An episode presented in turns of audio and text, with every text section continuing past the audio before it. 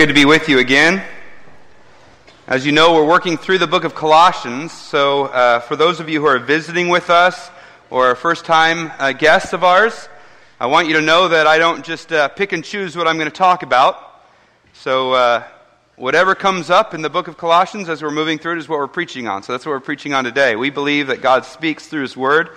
We don't want to pick and choose what, what we talk about and what we don't. So, we're going to be in uh, Colossians 3 18 through 4 1.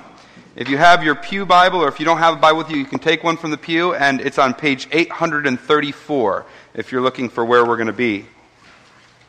I also want to tell you that um, the section that we're looking at today deals with uh, the family relationships. And so after today, we're going to take the next three weeks and look a little bit more in depth at kind of the, the comprehensive biblical teaching for husbands and fathers, for wives and mothers, and for children.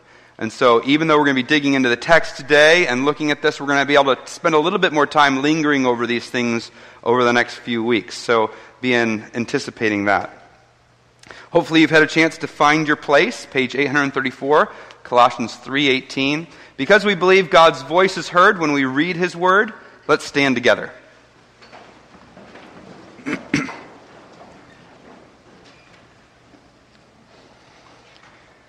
Wives, submit to your husbands as is fitting in the Lord. Husbands, love your wives and do not be harsh with them. Children, obey your parents in everything, for this pleases the Lord. Fathers, do not embitter your children, or they will become discouraged. Slaves, obey your earthly masters in everything and do it not only when their eye is on you and to win their favor, but with sincerity of heart and reverence for the Lord. Whatever you do, work at it with all your heart, as working for the Lord, not for men. Since you know that you will receive an inheritance from the Lord as a reward. Is the Lord Christ you are serving? Anyone who does wrong will be repaid for his wrong, and there is no favoritism. Masters, provide your slaves with what is right and fair, because you know that you also have a master in heaven. Let's be seated as we pray.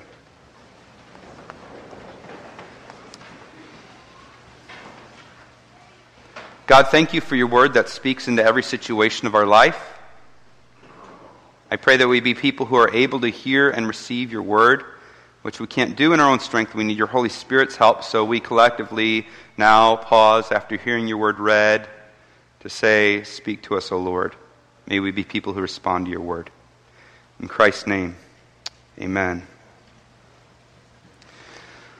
Following Jesus Christ isn't something that happens in theory. I don't know if you've ever uh, met a, uh, an athlete like this. I think of uh, a junior higher that I knew who had decided he wanted to become a professional athlete. And so he learned all the lingo of sports. He bought all the same, you know, equipment and things like that that the professionals wear. But he didn't practice. He didn't work hard at it. He liked being an athlete on the PlayStation not being an athlete in practice. But you can't succeed in sports in theory. Nor is Christianity something we participate in or are in theory. And we see that right here in our passage today. There are outlined three key household relationships. So there's the um, wife husband relationship, there's the child father relationship or child parent relationship.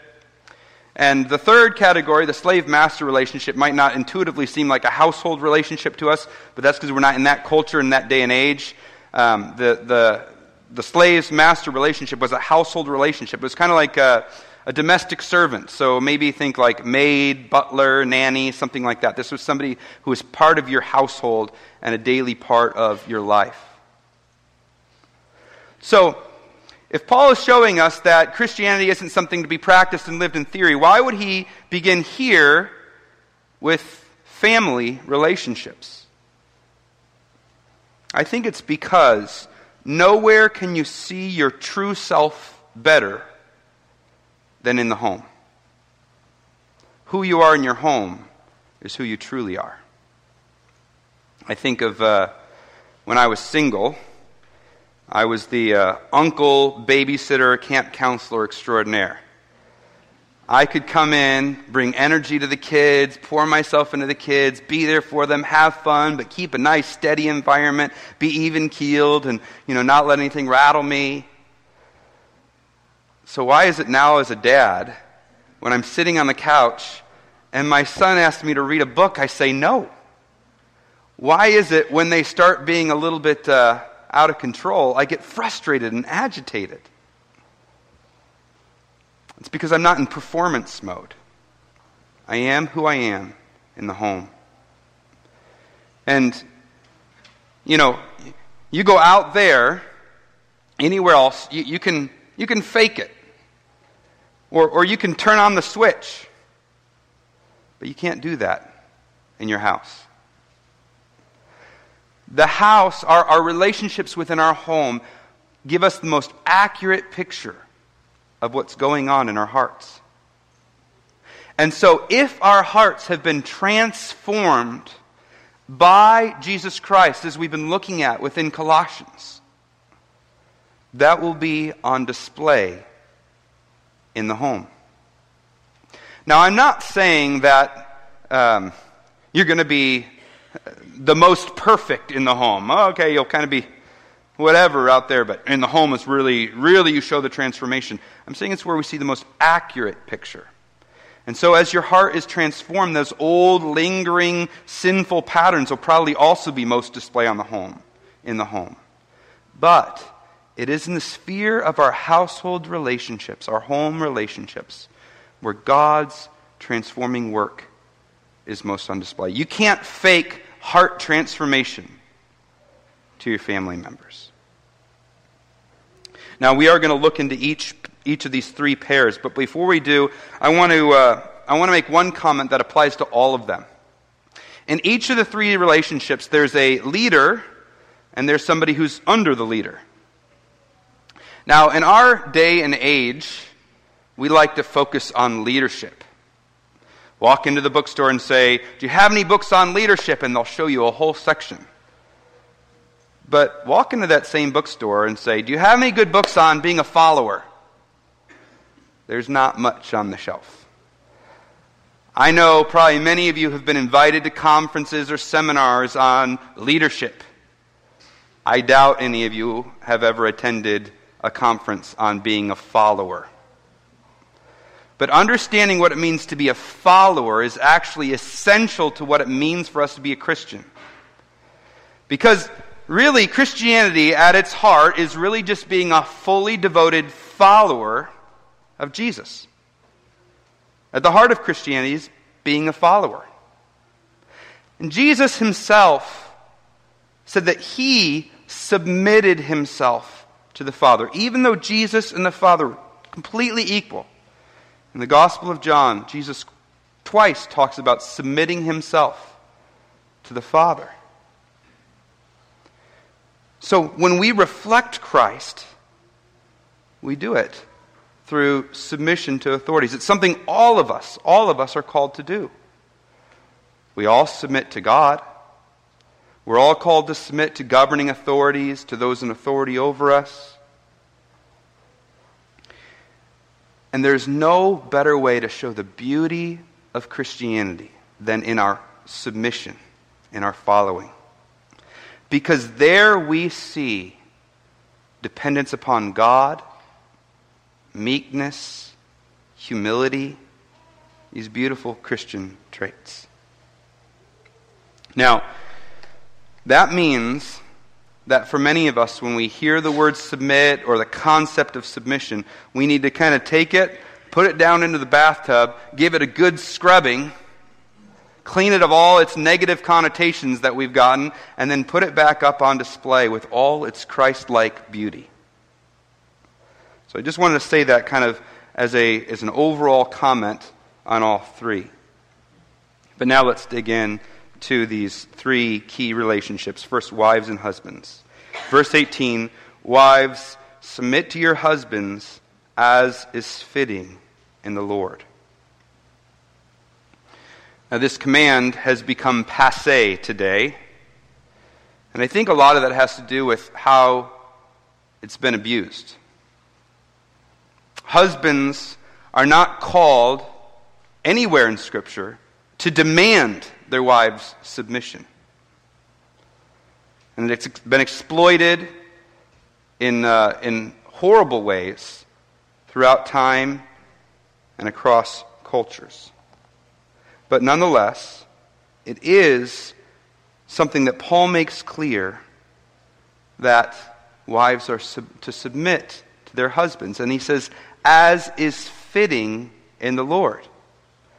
Another way of translating that is, as is pleasing to the Lord.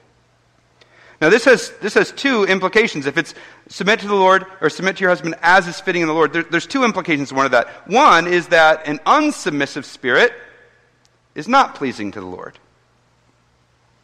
But there's another implication of it as well. If we're doing this out of a spirit of pleasing the Lord, then it's also clear that there are certain things that this does not speak to. So if our, if our husband is calling us to do things that are contrary to the Word of God, well, if, if we're submitting out of a desire to please the Lord, we're not going to do things that displease the Lord just because our husband is calling us to do those things. And I also want to say if you're in a relationship where there is abuse, it's not calling on you to stay in an abusive situation. And how you live out this command in a situation like that requires great care and careful application. And so I just want to say to you if you are in a situation like that, I urge you to come talk to one of the pastors, or maybe more appropriately, one of our wives. Come talk to somebody who, who can give you good counsel of how to walk in a way that honors God while still honoring your husband. Now, in, uh, there's a woman named Barbara Hughes. She was, uh, I sat under Kent Hughes for years, and his, her, his wife, Barbara, wrote this beautiful book called Disciplines of a Godly Woman. And in it, she talks about what it means to submit. And she, she, uh, she talks about really the heart of submission is yielding to God's authority. And as we yield to God's authority, we understand that He has an established order in this world. And so we yield to His order. And then she says this, and I'm quoting, she says, When we submit to our spouses, we are once again agreeing with God that His beautiful, ordered plan is worth obeying and the mystery worth preserving. By so doing, we once again acknowledge that Jesus is Lord. So we go through life, we continue in our lives, submitting to our husbands, living in such a way that we understand that He will answer to Christ for how He has led this family. And that we will answer to Christ for how we have responded to our husband's authority and modeled beautiful, Christ like submission. When we live that way, we teach our children what it means to submit to authority and to be good followers. And we display, we are in a unique position, wives are in a unique position as equals with their husbands to reflect the beauty of Christ in his submission as he was equal with the Father. So it's a unique vantage point that you have to model to the world an aspect of Christ that in this day and age is often neglected. But the word isn't just to wives. The next thing it speaks to is to husbands. And it says, Husbands, love your wives and do not be harsh with them.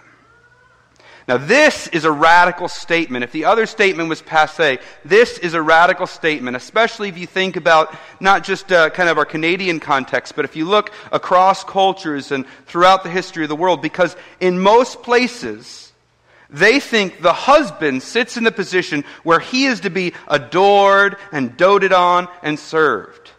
And those of, you, who have traveled outside of North America or the West have seen this firsthand. But that is not what's being called to, that's not the picture we're given here. There's a, there's a loving tenderness that the husband is called to show towards his wife. That word love there is the Christian word agape. And it's only used in Colossians. In the book of Colossians, the only other time it's used is to refer to God's love for his people. That's the kind of hus- that's the kind of love we as husbands are to have for our wives. And then it says, "And do not be harsh with them." At the root of that word is the idea of embitter or to make bitter. We're to love our wives in a way that guards them against becoming bitter. I think of husbands, sometimes we love our wives in a self serving way. Okay, I'm going to love you because I want to get certain things out of you. That's a good way to embitter your wife. Or maybe we love them in an un, un, in ununderstanding way. Is that a good word? I think I made that up.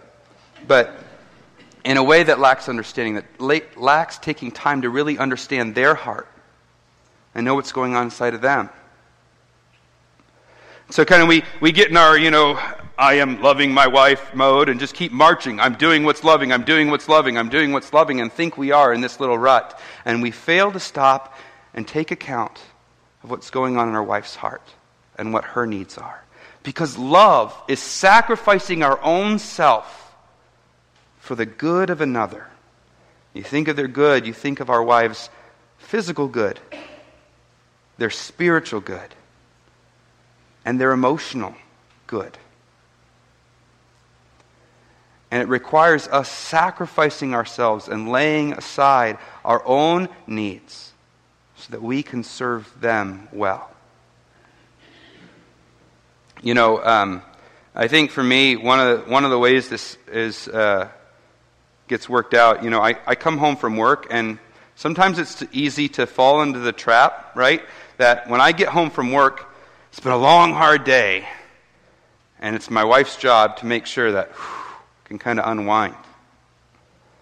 But that's exactly opposite of what the Bible's talking about here. Something that I've tried to do is to use my short drive home from work to the home to pray and ask God to make me sensitive to what my wife's needs are. So that when I go into the home, and Karen will tell you I don't always do this well. She won't tell you that because she's nice about me. But if she were honest, she'd tell you. Um, I don't always do it well, but I try and go in with my antenna up for what are the needs in the home and how can I serve and meet those needs. So, husbands, we are called to love our wives. The husband wife relationship is the very first relationship that God created, isn't it? The second relationship that God created, human relationship, was the parent child relationship, which is what is taken up next. So let's look at that. Verse 20. Children, obey your parents in everything, for this pleases the Lord. Now, I don't know if you caught that, but children are addressed in this letter. What that means is that Paul expected when his letter was read to the church at Colossae and then Laodicea that there would be children present hearing the Word of God. It's kind of revolutionary. We think we have to create all sorts of books that take the Bible and dumb it down for children, make it oversimplified, and just, just tell the stories. We think we need to, you know, forbid children from worship services because they can't handle those things. And yet there seems to be an underlying assumption here in Paul's letter that children are going to be present. Now, I don't want to overstate the case. I think uh, adapting things in a certain way for children, trying to teach them a certain way is appropriate. But I think there's also an appropriate expectation that children can hear the Word of God. But that's not his point. His point is that he's speaking to children, right? And there are children here in this room. So if you are a child in this room, you need to listen for a second because this is a command for you. It says, Obey your parents in everything it's an even stronger statement than the statement made to wives. It adds in everything. Now, again, it's as is pleasing to the Lord. So if your parents are calling on you to do things that the Bible says are wrong, it doesn't mean you obey them in those things. But children are called to be obedient to their parents. Kids, you have a special opportunity to show people who are watching what Jesus is like. Because Jesus the Son submitted to God the Father, and he obeyed him. And so, children, you can show people a little bit of what Jesus was like. And that's pleasing to God. It's a great way for children to please God. Now, who is this talking about? Children is a word for, it's not just for any, anybody who uh, has a parent. It's, it's, this is for young people, right?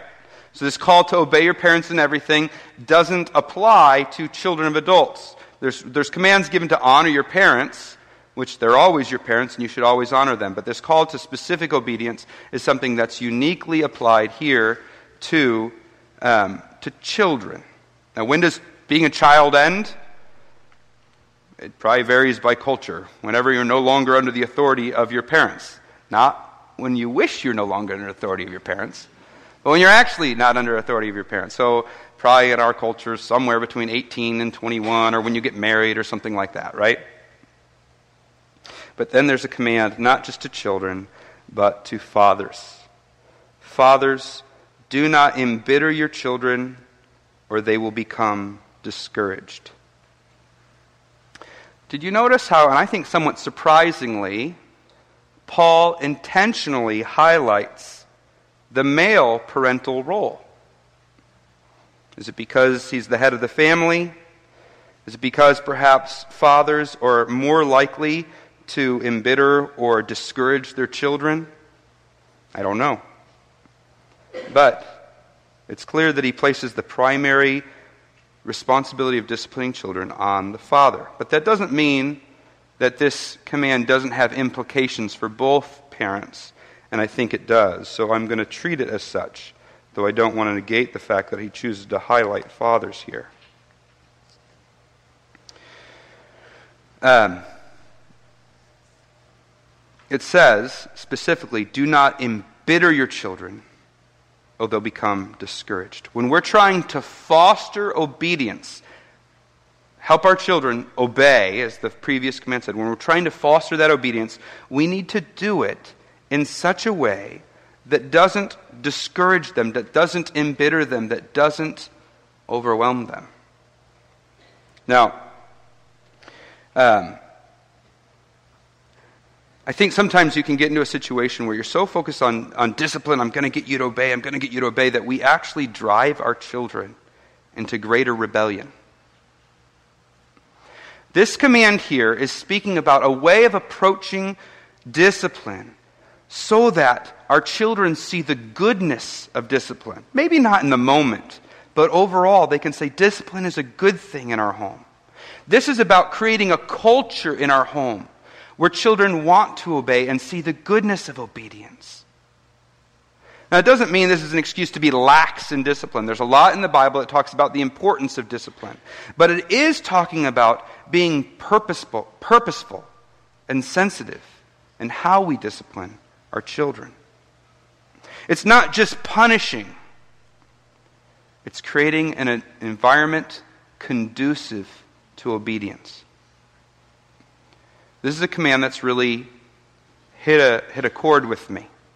It's something we need to be thinking a lot about as parents. How do I discipline my child? And am I doing it in such a way that over time my children say, I, I want to obey? It's good to obey. I see the beauty of discipline and order within the home.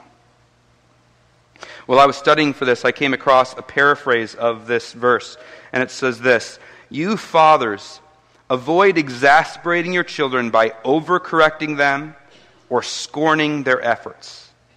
For if you do provoke them, they will become disheartened and sullen. I think that nails it. So that leads us to the third sphere of relationships the slave and master. Now, some of you, when I was reading through this, go, it one of those passages in the Bible that talks about slavery? What's it going to do with that? Let me just say a few things up front about slavery in the Bible and about this particular comment because I think it'll help us. I think it's important to understand and have right teaching as it relates to the scriptures on this. First, the Bible never, ever endorses slavery. And when you look at the three spheres of relationships, um, the, the, the parent, or the, sorry, the husband wife relationship, elsewhere in Scripture is talked about a lot and is talked about in such a way that it, it teaches that this is something will in, that will endure until the world ends. Same with the parent child relationship. It's, in, it's endorsed within the scriptures. It's something God created before the fall and that is taught as something that will endure until the world ends. But you don't even have anything approaching that as it relates to slaves and masters. The only time it's ever spoken to is given that that was the society they lived in, how were they to behave within that society? So the commands here are not instructing or are not endorsing slavery. They're just instructing how does the slave or the master live in a way that's God honoring. But there's a second thing I want to point out too. And that is slavery in biblical times was very, very different than the, uh, the African slave trade kind of colonial mindset that we're familiar with when we think of slavery. You know, the slavery that really started kind of in the 14th century and went until about the 19th century. That, that kind of slavery is very different than what was going on in biblical slavery. Biblical slavery was not generally based on race Biblical slavery was often voluntary. A person willingly put themselves into the slavery, and within that context, often for a fixed period of time. And in those days, somebody could buy themselves out of slavery, work hard, and, and retire debt. In fact, it was often used by somebody whose situation was so hopeless, they were so far in debt, or their societal position was so low that they used it as a way to getting out of their position. So it's a very different kind of slavery. And the, the man stealing and the racism that are at the heart of kind of the colonial slave system are so roundly and strongly condemned in Scripture. So, so those two things that I think undergirded the British and American slave systems are just forbidden in Scripture because of what, what, was what undergirded them. I also want to point out that it was Christians, by and large, who ended slavery.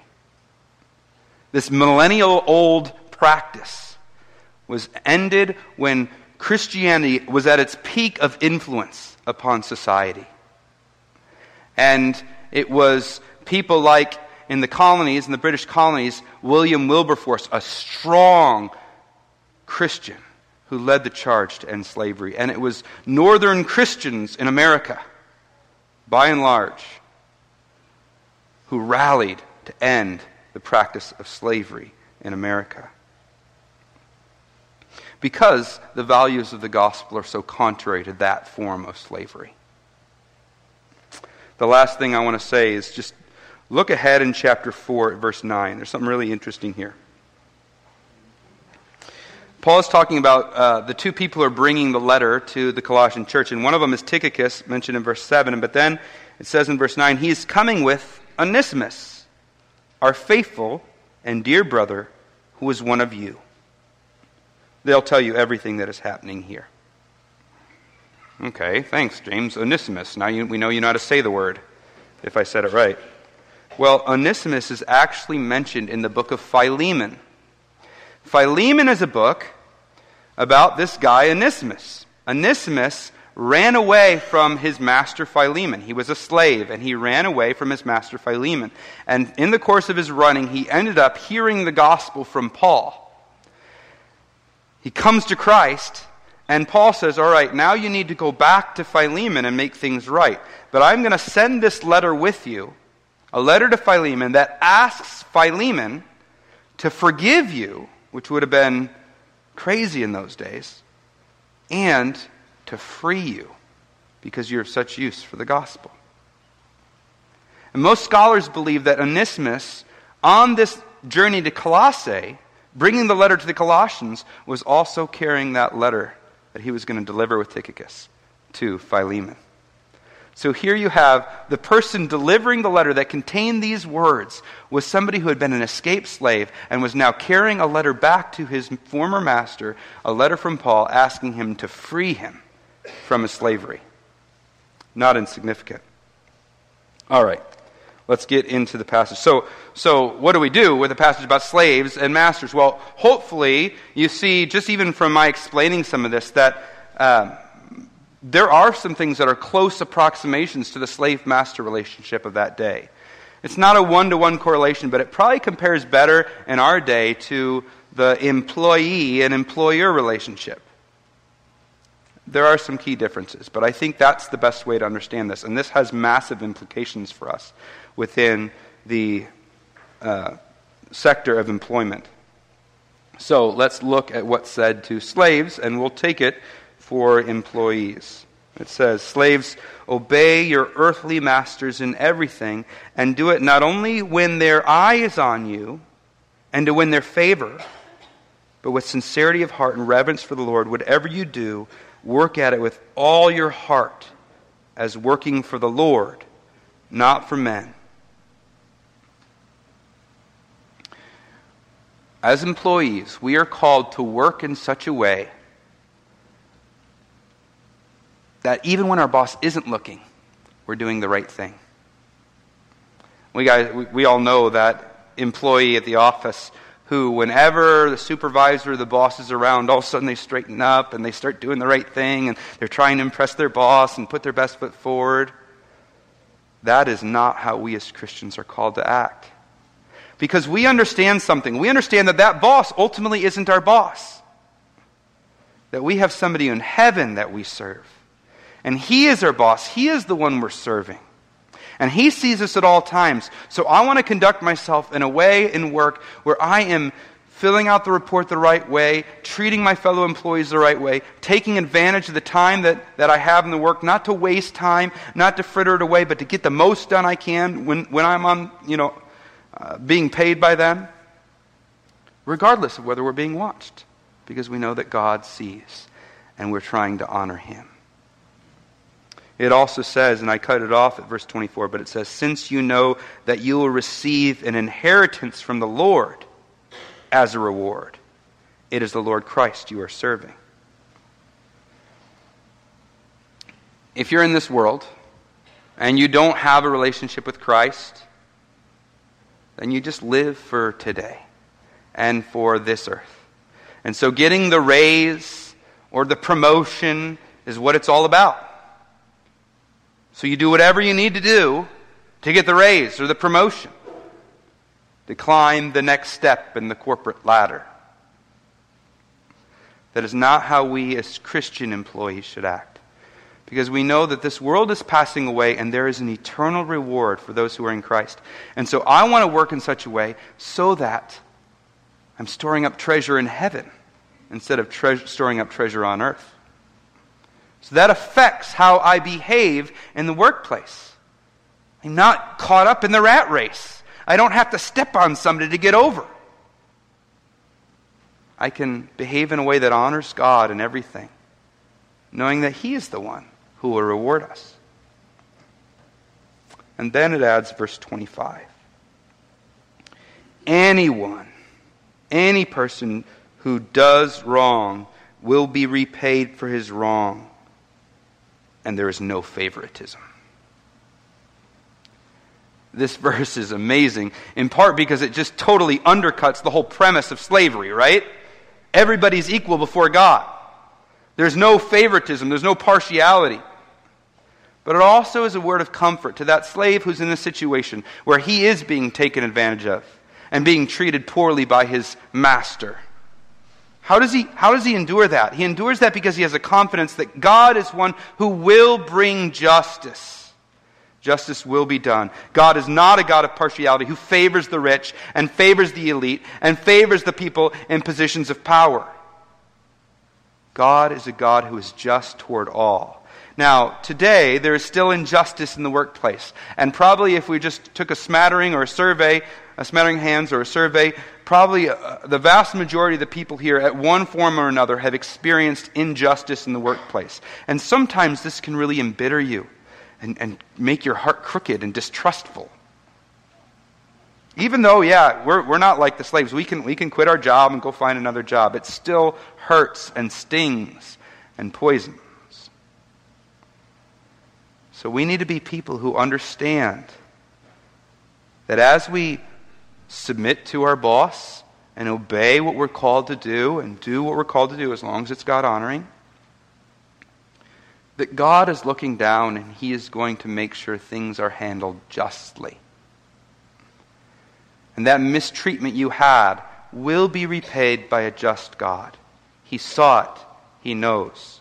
So you don't have to become embittered. You don't have to be the one full of resentment and seething and anger against your employer or your boss. But as we've seen in the other two spheres of relationships, the command isn't just to slaves, there's also a command to masters. Masters, provide your slaves with what is right and fair, because you know that you also have a master in heaven. Well, there's another revolutionary word that the master has a master. Or, in our day, the boss has a boss.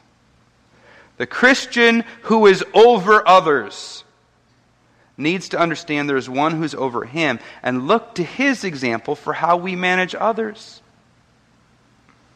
And think of how God is with us. He's not somebody who, who shows partiality and favors certain ones. He's not unjust and fair. He's not unscrupulous and demanding. He's gracious and loving and kind and helps us in the very things he calls us to do. So, as employers or as bosses, we need to be careful that we're not people who are trying to squeeze every ounce of work out of somebody for as little pay as possible. Kind of contrary to some of our capitalistic notions. We need to be people who understand our employers should have a share in the, in the work that they're doing and the, the rewards of the work that they're doing and treat each person as a human being. Let me just share two stories of people who I think embodied this. One is a man named Ken Taylor who founded Tyndale House Publishers. Ken was a dear, godly man. My dad works for Tyndale House Publishers and was there for a time before Ken passed away with them. Ken knew every single person's name in the company. He'd be walking after everyone had kind of gone and the custodian was there, and he knew the migrant Spanish worker's name. And he cared about each individual, he prayed for them. That's a picture of a man who understood what his, how his master, his boss, treated him and treated others the same.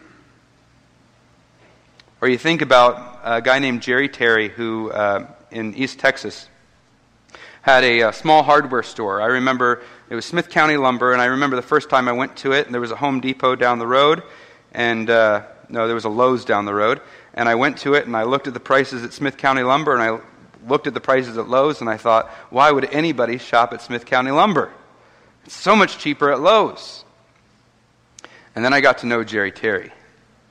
This was a family business. And he had employees who'd been with him for years and years and years.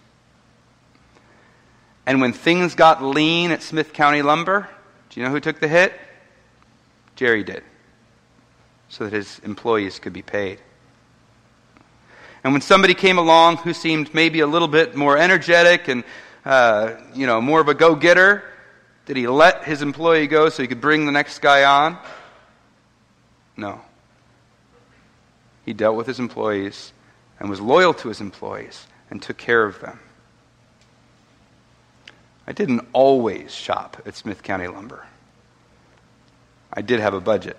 But whenever I could, I went out of my way to make my purchases there because I saw here's a man who gets what it means to be a godly, God fearing employer or boss. So I encourage you, those who are in those kind of positions, and I know there are many of you here, treat the people under your charge the way God treats you. I want to make one comment by way of conclusion. And this is probably the most important observation I'll make. Again, it's something that relates to everything, all three positions. Notice the rationale given for why we're to act that way.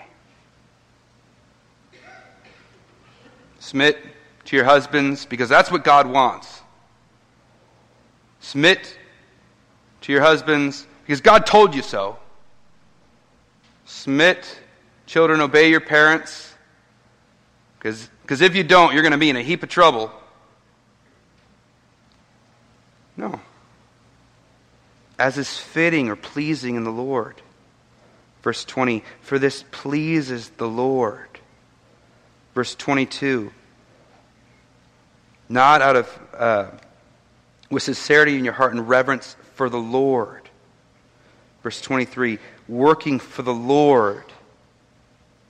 Verse 24, since you know you'll receive an inheritance from the Lord, it is Christ you are serving. Verse 25, God will bring justice. Chapter 4, verse 1, since you also have a master in heaven. We're looking at all these basic foundational relationships, relationships that are the foundation of human society, right? I mean, when, when marriages and families are healthy, society is healthy. And when marriages and families are fractured, society is fractured. These are the basic, these are the basic relationships of human society. And yet, there is a more basic and more foundational relationship. It's our relationship with the Lord. And that's been a theme, those of you who've been with us as we've been studying Colossians, that's the theme Paul's been coming back to and coming back to. Remember, he said in chapter 2, he says, As you received Christ Jesus the Lord, so walk in him, rooted and built up in him. In other words, all that he's saying is you got to have that vibrant relationship with Christ. As you have that relationship with Christ, and he's transformed your heart, and your first priority is him, it affects your human relationships. But if you leave from here thinking, boy, man, I'm such a bad husband, I'm such a bad wife, I'm a bad kid, I just give my parents grief all the time. I'm not a good employer or employee, and I got to try harder and work better and do more. Your focus is in the wrong place. Because really, at the core of this is your relationship with Jesus. And it's as you walk with Christ. Again, as we've talked about, as the gospel of Jesus Christ, what Jesus did on the cross to take your sin, and what he did when he rose up from the dead to conquer sin and death so that our hearts could change, our natures could change, we, we could have a transformed heart. As we believe this gospel and, and live in relationship with Christ through this transformation, that we are able to be kinds of wives or husbands, or parents or children, or employees or employers that God wants us to be. It begins with a transformed heart. So that's where we need to begin. If we're struggling in these areas, we need to go to Christ. Maybe you're someone here who has not received Christ Jesus as your Lord. You haven't said, God, because of what you did on the cross in Christ, I am clinging to you for forgiveness and I'm following after you. If that hasn't happened, you know, don't view this as a bunch of things you got to do. Walk out from here saying, I need to have my heart transformed by Jesus. I need to receive Christ. And if you've already received Christ Jesus as your Lord, and you look at these areas and you go, but I'm such a bad whatever. I'm doing such a poor job of this. I'm just mucking it up. Don't walk out of here saying, man, I just got to try harder. Yeah, there's some practical things and there's some steps you can take. There's some good counsel in here. But at the end of the day, the first thing you need to be focusing on is being rooted and built up in Christ. Because as Christ dominates the horizon of your heart more and more, these other things will follow from that. As you received Christ Jesus the Lord, so walk in him, rooted and built up in him, established in the faith. Let's pray.